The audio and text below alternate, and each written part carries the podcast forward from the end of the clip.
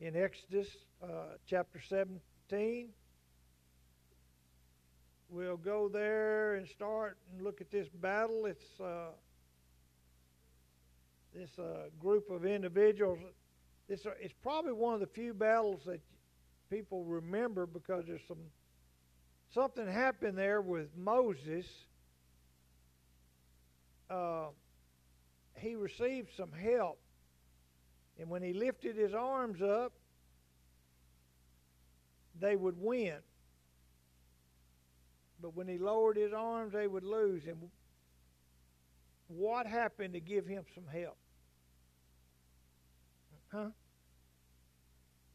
All right. Aaron and Hur, who were there, stood with him and alongside him, and he they propped his arms up as he sat on a rock. That's going to be found in uh, chapter 17, verses 8 and following, and we're going to kind of look at that. And then I want to talk to you about this group of people and how they plagued Israel uh, for quite some time. Then Amalek, and this is a group of people in southern Israel, came and fought against Israel at Rephidim. So Moses said to Joshua, Choose men for us and go out and fight against Amalek.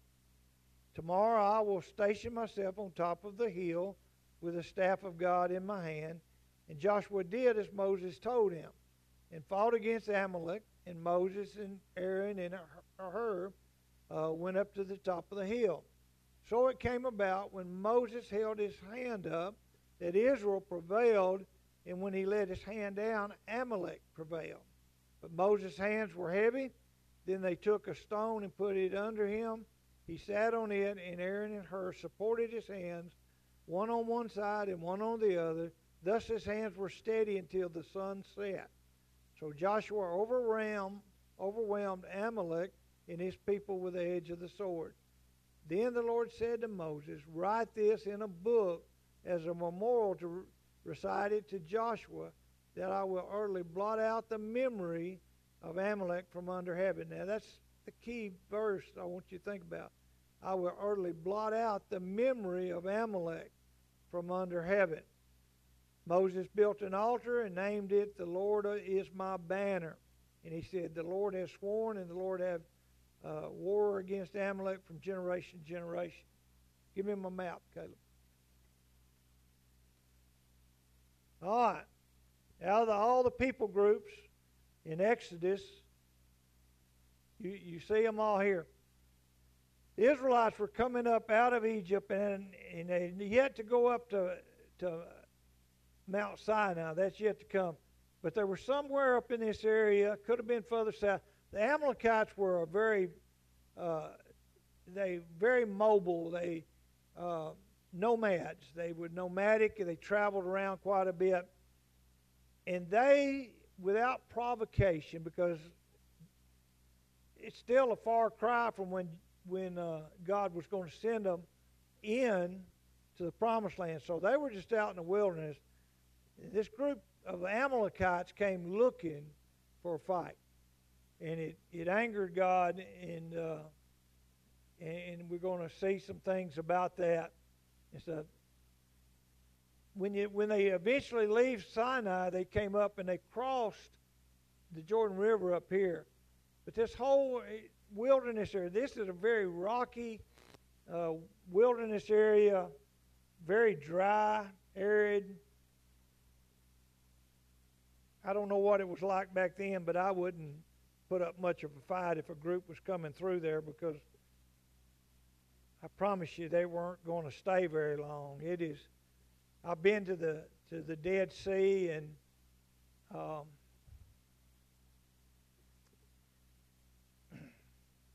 it raises rocks real well. That's about all I know to say about it. it it's just it's not pasture land. It's just it's worse than Arizona. I mean, it, it, there was literally outside the in the Jordan Valley, there's nothing growing on the hillsides, just rock. Um, I, I don't even know how you'd graze anything. So they fight, they defeat Amalek this one day, but they don't utterly destroy him because he didn't have his whole army. There's still a, they're going to be a thorn in their side for quite some time. Because on over in Deuteronomy uh, chapter 25, this is what God says about these Amalekites. A little later on, he says, Remember what Amalek did to you along the way and when you came up out of Egypt, how he met you along the way and attacked you, all the, the, the uh, stragglers at your rear when you were faint and weary, and he did not fear God. Therefore, it shall come about when the Lord your God has given you rest from all your uh, surrounding enemies in the land which the Lord your God gives you as an inheritance to possess, you shall blot out the memory of Amalek from under the heaven. You must not forget. Right, this is a promise he makes to Moses that after they've entered into the planet, remember now, God carried them away from the Amalekites on up above the Dead Sea and carried them in above them.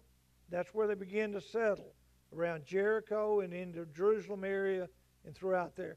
And, and this is what he promised that after you've done this, after you've settled in, you've got rest, you've reestablished yourself, then you're going to blot them out and take them out and kill them. Several years later, uh, probably close to 200 years later, God raised up a king, the first king of Israel. God didn't raise him up, they wanted him, and this is one God picked. And he was given a task in 1 Samuel 15 to do one thing. What do you think it was? What did we just talk about? He was to wipe out the Amalekites. This is what God says in, in Samuel 15. He says, Thus says the Lord of hosts, I will punish Amalek for what he did to Israel and how he set himself against him on the way while he was coming up. Now go and strike Amalek and utterly destroy all that he has, and do not spare him, but put to death both man, woman, child, infant, ox, sheep, camel, and donkey. God never forgets a promise. Some 200 years later, they were supposed to be passing down and remembering what the Amalekites had done. He kind of got on the bad side of God. And when when it came time, God gives a task to a king that the people wanted, and God chose, and, and Samuel anointed to do this. Is that pretty clear what he says right there? They go to war, they kill a lot of them. But they didn't quite do the whole job. Samuel rose up early in the morning to meet Saul, and it was told Samuel, saying, Saul came to Carmel, and behold, he set up a monument for himself, and he turned and proceeded on down to Gilgal. He's back up in the northern part of Israel. Samuel came to Saul, and Saul said to him, Blessed are you of the Lord. I have carried out the command of the Lord.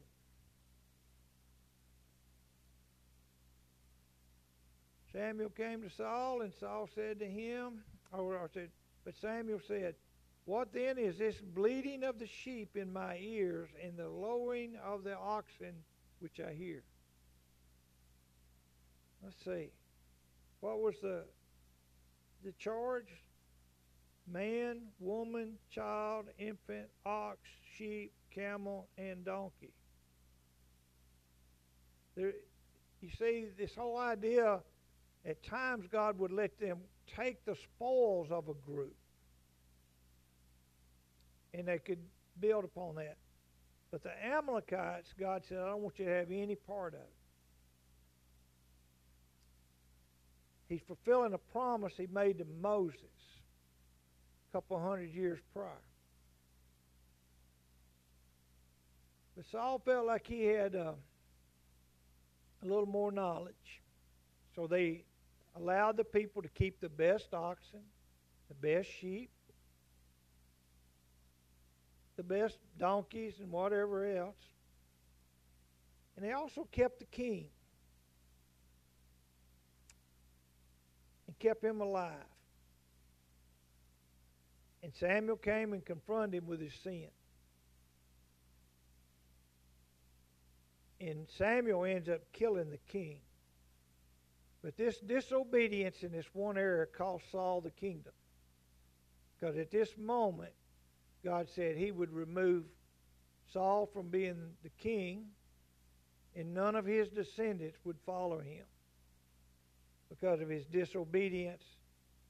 First of all, he had already erected an, an altar to, and had sacrifices that he wasn't commanded to do.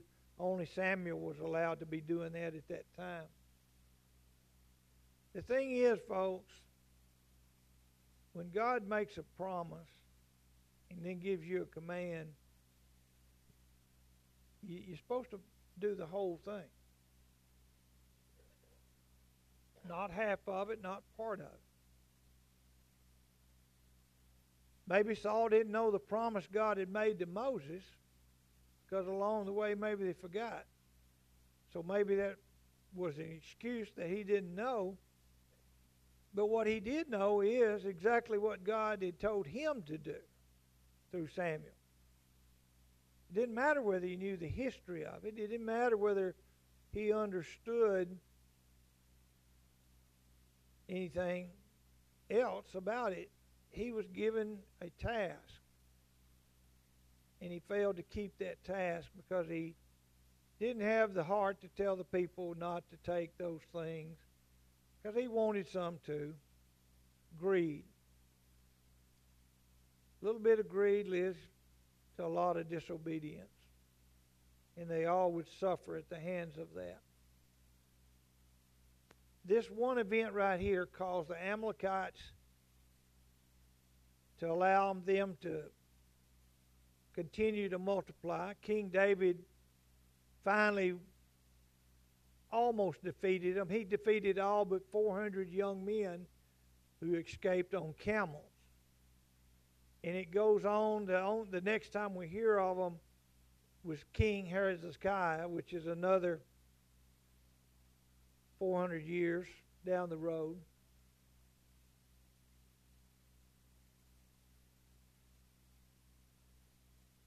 But disobedience can cause heartache for a long time. Generation after generation after generation. And it can lead to more and more battles and more and more problems. Because sin, our sins can sometimes look small. But when we begin to look at the outcome or consequences, it can hinder the work of the kingdom for generations.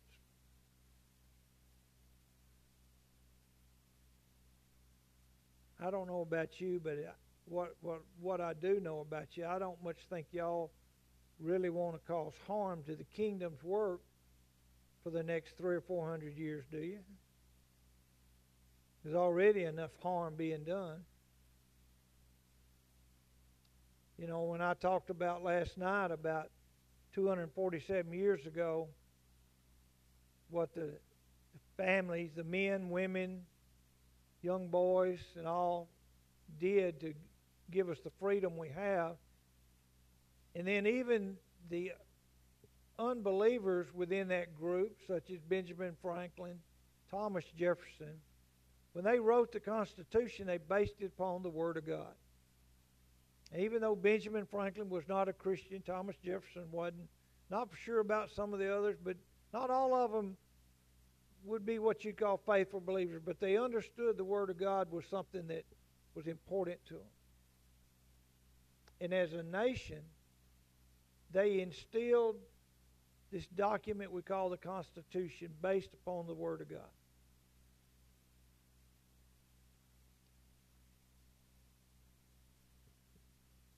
Where are we at now? Where did it go wrong? Started going wrong whenever man started being in charge.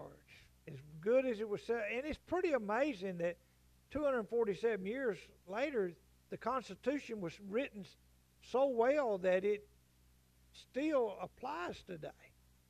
To me, that's still pretty amazing they had that much wisdom. But what did they use for a guideline? The Bible. If it had been written by lawyers, we'd be in a world of hurt, wouldn't we? It would have been amended, and, it has been amended. So, but overall, it's pretty sound document, even today. The way they governed, they set up and broke it down based on what the Word of God said. But now, especially the past 50 or 60 years, we've moved from uh, having households with a mom and dad to not even knowing what a mom is. And men can get pregnant and have kids, from what I hear. Um,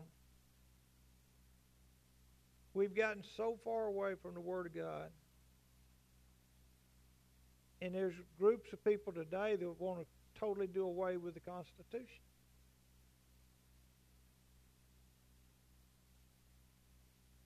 But it's because man continues to repeat the same problems over and over. We never want to fully do what God's commanded us to do. And that will haunt us the rest of our lives if we're the ones doing like King Saul. When you stand before God, you're going to give account for one person. You. What you've done. But I also believe you're going to be able to look into the, the lives of the people that are ahead of you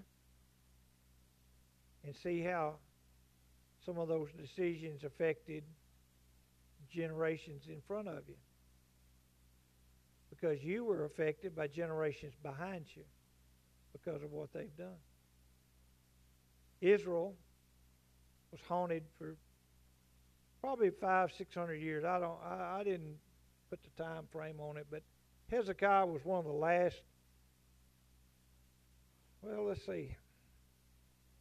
1450 BC when Moses came out of Egypt, roughly around 1450. Judah was overran, uh, or Jer- Jerusalem was surrounded by Sennacherib around 722 BC. That's about 700 years, isn't it? Somewhere. That they was haunted by one group of people. Not even a big group of people. Bunch of nomads.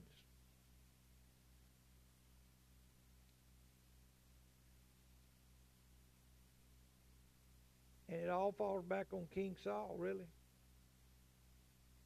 Because once Moses had defeated him, God left, told him to leave him alone for a while. But he had a day coming. But then David had to fight him, and some escaped. Then, you see, God had them all in one place when he had Saul there. Saul could have literally destroyed the whole group of people. But because he didn't, they were allowed to flourish and move on, and that became a thorn in Israel's side. Um,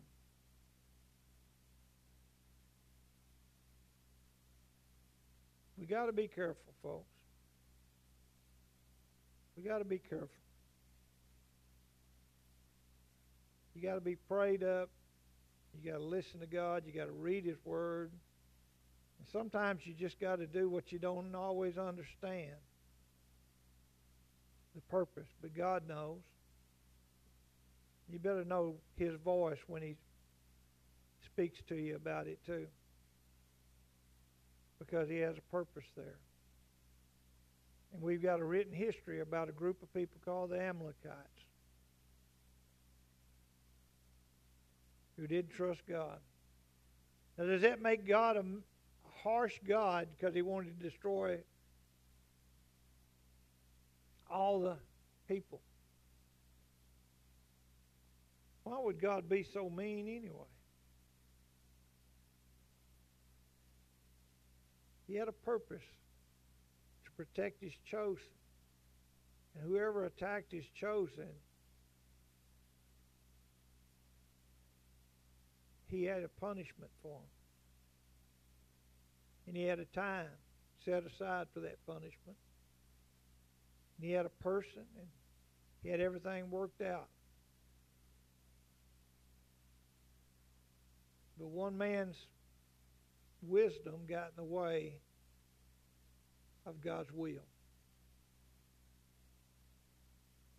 And it had years and years of consequences. But anyway, it's kind of interesting to me when you read and study about these people.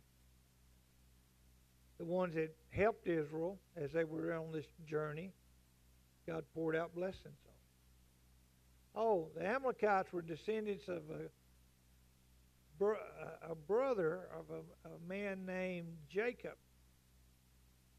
a twin brother of a man named Jacob. What was that brother's name? Oh, oh Esau. Hmm. Maybe that explains why they were uh, so angry at Israel. Because what did Jacob do to Esau? Took his blessing, took his birthright. Somebody may have been talking some stories up there. Just might have been their motivation. Esau was a wanderer and kind of a wild man. There's a group of people over there now that's uh, descendants of another descendant of Abraham that's given Israel fits, and that would be the descendants of who? Not Isaac. What's that other boy's name? Ish, Ishmael, son of the flesh. Isaac was a promised Abraham made a few mistakes along the way. Wife encouraged him, but she didn't have the patience to wait upon God. Her wisdom got in the way of God's will. So, and you know, she never liked it. She was jealous, especially after she became pregnant with Isaac. Oh, she became extremely jealous. Well, why did she get jealous about Ishmael? That was a result of her decision. She had to live with the consequences because it was a constant reminder that God kept his bargain. And if she'd waited, there wouldn't have been anyone to contend with the de- descendants of Isaac. See, God's known for doing the impossible. We tend to want to live in the realm of what we see we can do. You're not going to learn a lot of faith when you live in the realm of what you can do. Faith comes in trusting God in the common everyday thing. If you can learn to trust God today in the little things, you won't have any problem. How many of you believe God has the ability to give you eternal life? Do, do, do how many of you believe I can give you eternal life?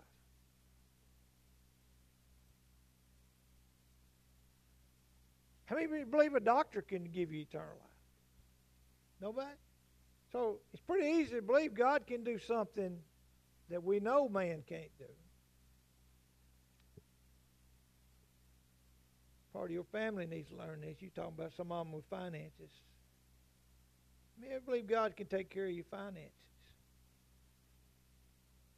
You know, that's a that's a lesson you got to learn. I mean, I believe God can protect you. Mm-hmm. You know, it seems like we, it's easy for us to believe God can do the things we can't do, but we struggle more with the things that we don't believe God can take care of what we can do or what we think we can do. That's this is what he said. Jesus said, You'll swallow a camel, but you'll choke on a gnat. Said, and what he's saying is you'll swallow a big lie, and yet you're you're okay with it, but he gives you a little bit of truth and it strangles you. And, and, and we're kind of that away. The big stuff we'll believe God can do, but we don't believe He can do the little stuff. Well, folks, if, if God can't take care of the little stuff, He can't take care of the big stuff. and I'm not saying God's lying. I'm saying I got to be smart enough to know if God can give me eternal life, then He can also take care of the little things today. And I need to let Him do it and trust Him and watch over me and just do what He tells me to do and be all joyful in that. Man, I don't know how I did it. Either that slow or I was fast. I've never let y'all out at 718. Maybe I just got a, a better group tonight. Y'all listen quicker. That's what it was. Y'all were listening quicker.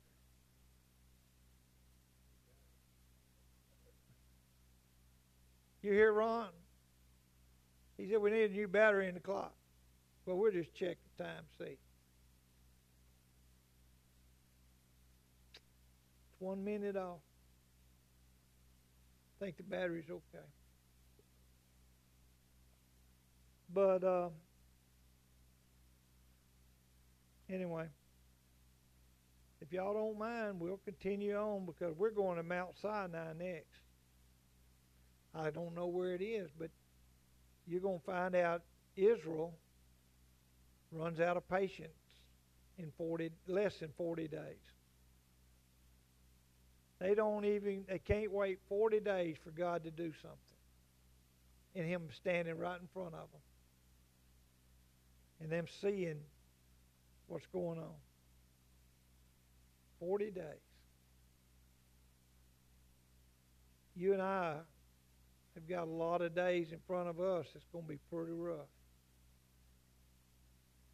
Could possibly have a seven year tribulation period. We better be ready for something if we expect our faith to last more than 40 days. And I tell you the truth, a lot of people's faith can't carry them through seven years of tribulation. But he said, the very elect, those who truly love him, will endure to the end. Father, you're a loving, caring, awesome God.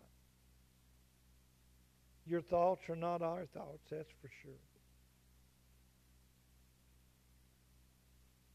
Your mind and it's not our mind. But Father, we're on this side of the cross, therefore we've got something that the Israelites didn't have. We've got your Holy Spirit to dwell in our hearts, to interpret your word, to interpret our prayers, to reveal your truth. Yet so many times we seem to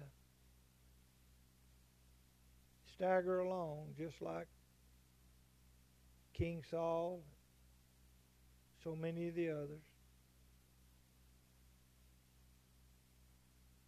Flesh is constantly fighting your spirit. And we have problems determining which way to go. I pray we would read your word. Allow your spirit to interpret that word to us, to pick us up and carry us forward, so that we can learn from the mistakes of others and not make them ourselves. But I praise you because you're worthy to be praised. I don't always understand up front the reasoning, but you've never failed to explain it to me as I went on that journey. And I've had to learn through the years to just walk with you, trust you. I wish I could say 100% of the time I did exactly what you wanted me to, but I know I've struggled too. Father, I pray that you bless these people here tonight as they grow in their faith. Pray for those that are not here that you they grow in their faith, that we'd become united together for the purpose of reaching this community for Christ. I ask it in your Son's name. Amen. God bless you. Y'all have a great week. Go look at the kitchen. Jimmy and Bob's been doing a lot of work. They got most of that uh, FRP up.